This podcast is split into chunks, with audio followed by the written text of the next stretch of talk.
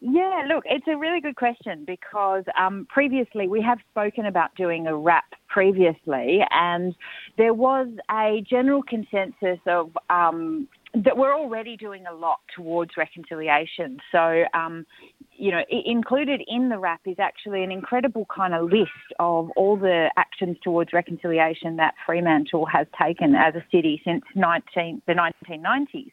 And there was this sense that did we need one? However, in the end, and I guess particularly with what happened um, with the changing, well, cancelling the fireworks for Australia Day and initiating one day, it kind of led us to say, um, you know, we're, taking these actions, we care about these things, but we don't have a proper framework to be um, making these decisions and so on, and that maybe we need to do a RAP in order to create that in, like that engagement process that helps guide us and has us do these actions in a collaborative way with both the Aboriginal and non-Aboriginal community.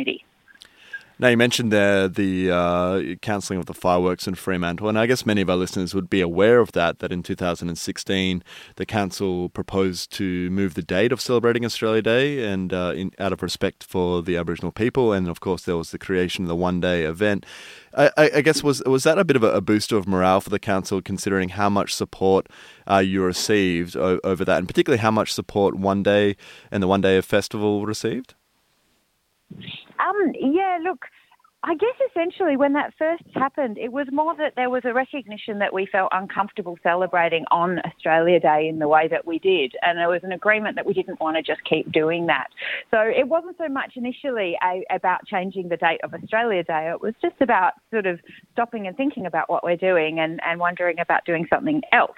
And yeah, the, the, the incredible support behind One Day was really quite extraordinary. And I don't know if you're aware, but we actually won a national award from the federal minister for local government for One Day um, for you know its contribution towards reconciliation just last month. So we've now been, ironically, um, you know, awarded by the federal government, who was so opposed to the change in the first place. it has a tendency of, of happening like that. Now, the uh, the, uh, the RAP has uh, a lot of uh, tangible actions that will hopefully be start to be implemented soon, and I don't expect you to go through all 109 of them.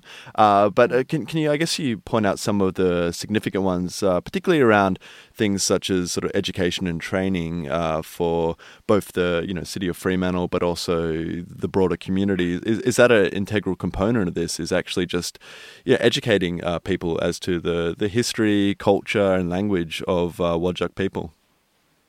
Yeah, absolutely. And look, um, Reconciliation Australia actually suggested that the City of Fremantle take on a stretch RAP, which is actually designed in order to kind of stretch beyond business as usual. Um, it's for those kind of organisations that have already been quite active in the reconciliation space, and um, Reconciliation Australia sees them as potentially being leaders in, in their community on these issues. So that's what a lot of our RAP is actually doing. Um, it's about kind of pushing new boundaries and trying to bring others into the conversation and into the understanding. So um, the RAP includes uh, sort of cultural awareness training for all members of the council as well as the staff within the organisation, and we've already undertaken that through a big portion of our um, staff already who have found it to be, you know, really eye opening and extraordinary kind of understanding and, and experience that has been really uh, much appreciated by those who have done it. Um, we actually have in the RAP the opportunity, like the um, action to extend that to our business community as well as our, you know, broader community. So offering up some kind, the same kind of cultural awareness training for those who want to do that outside our organisation as well. Um, we've also got, I mean, we've obviously got the Walyalup um, uh, Aboriginal Cultural Centre already in um, in play, but re- really about building on that in terms of the kinds of programs that we um, run through there and other community services um, by the City of Freo that actually allow people to learn and understand more about Aboriginal culture and particularly Noongar culture. I just completed Noongar language classes at the meeting place last week, um, which was you know really wonderful thing to be a part of and um, has been quite popular. Um, so it's about doing more more of that. It's about, about making sure that that sort of stuff is available to our community members who are both Aboriginal and non-Aboriginal. Um, some of the other key action areas, and I guess where it's about leadership, is also around um, Aboriginal employment target. We already have one within our organisation that we are um, exceeding, but actually looking at how we can um, try and improve economic opportunity and employment opportunity for Aboriginal people in our community, and and that's through an Aboriginal procurement um, policy as well as you know doing some kind of um, programs with things like the Chamber of Commerce and so on to try and um, build opportunities, economic opportunities for Aboriginal people in our community, which is one thing that came up really strongly during the RAP process. Um, it was really about that kind of practical, tangible, um, you know, contemporary assistance, not just about the, the recognition and the cultural kind of stuff, but making lives um, of Aboriginal people in our community better now. Certainly. Now, it has been uh, two years since the uh, Uluru Declaration, or Uluru's statement, and there was, a, I guess, a lot of momentum at the time around constitutional reform federally and for, I guess, some sort of uh, beginning of uh, you know a, a, significant step towards at least a, a treaty or, or, or, some sort of sort of uh, sovereignty.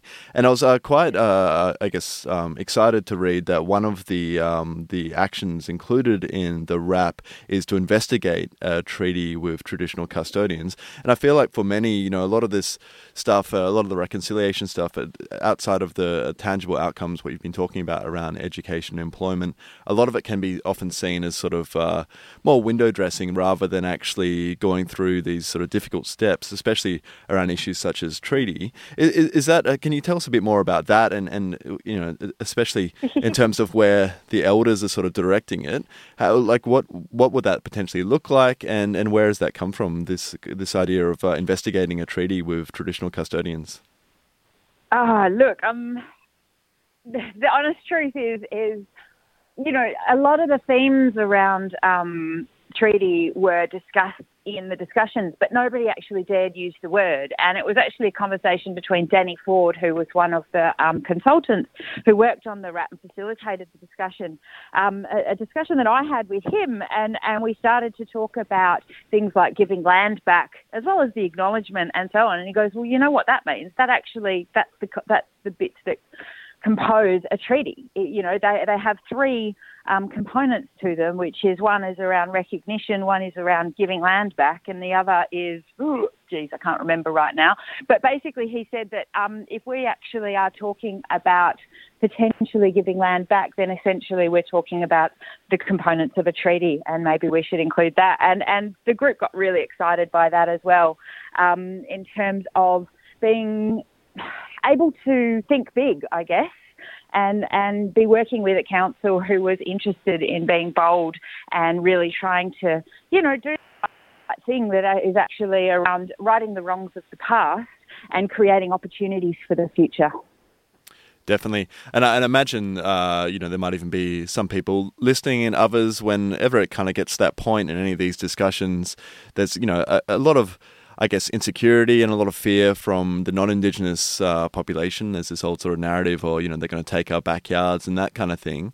And uh, but uh, you know, and I imagine that you know, any sort of uh, conversation or any investigation of a treaty or looking at uh, you know the distribution of land in, in Fremantle and so forth will involve a significant uh, community consultation process and this and and also I imagine this is something you want the community to be involved with so that it's something they also own themselves as well.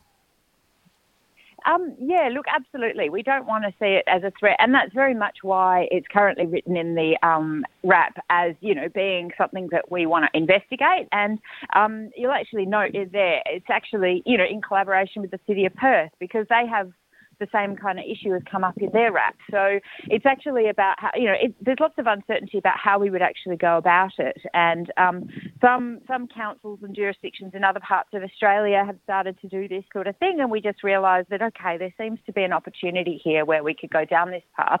But we do need to explore it carefully and we do need to bring the community alongside with that conversation. And, um, and I guess that, you know, I think many people in our community would like to see, um, you know, the lives of Aboriginal people um, improved. And I think, you know, the fact that, you know, land assets and things like that, that, you know, many of us Wadjallas take for granted, thanks to you know. Um, intergenerational kind of passing on of you know wealth and opportunity that hasn't necessarily happened for some Aboriginal people, and and that if we can kind of um, you know uh, do something towards fixing up that that imbalance, that would definitely be a good step, I think.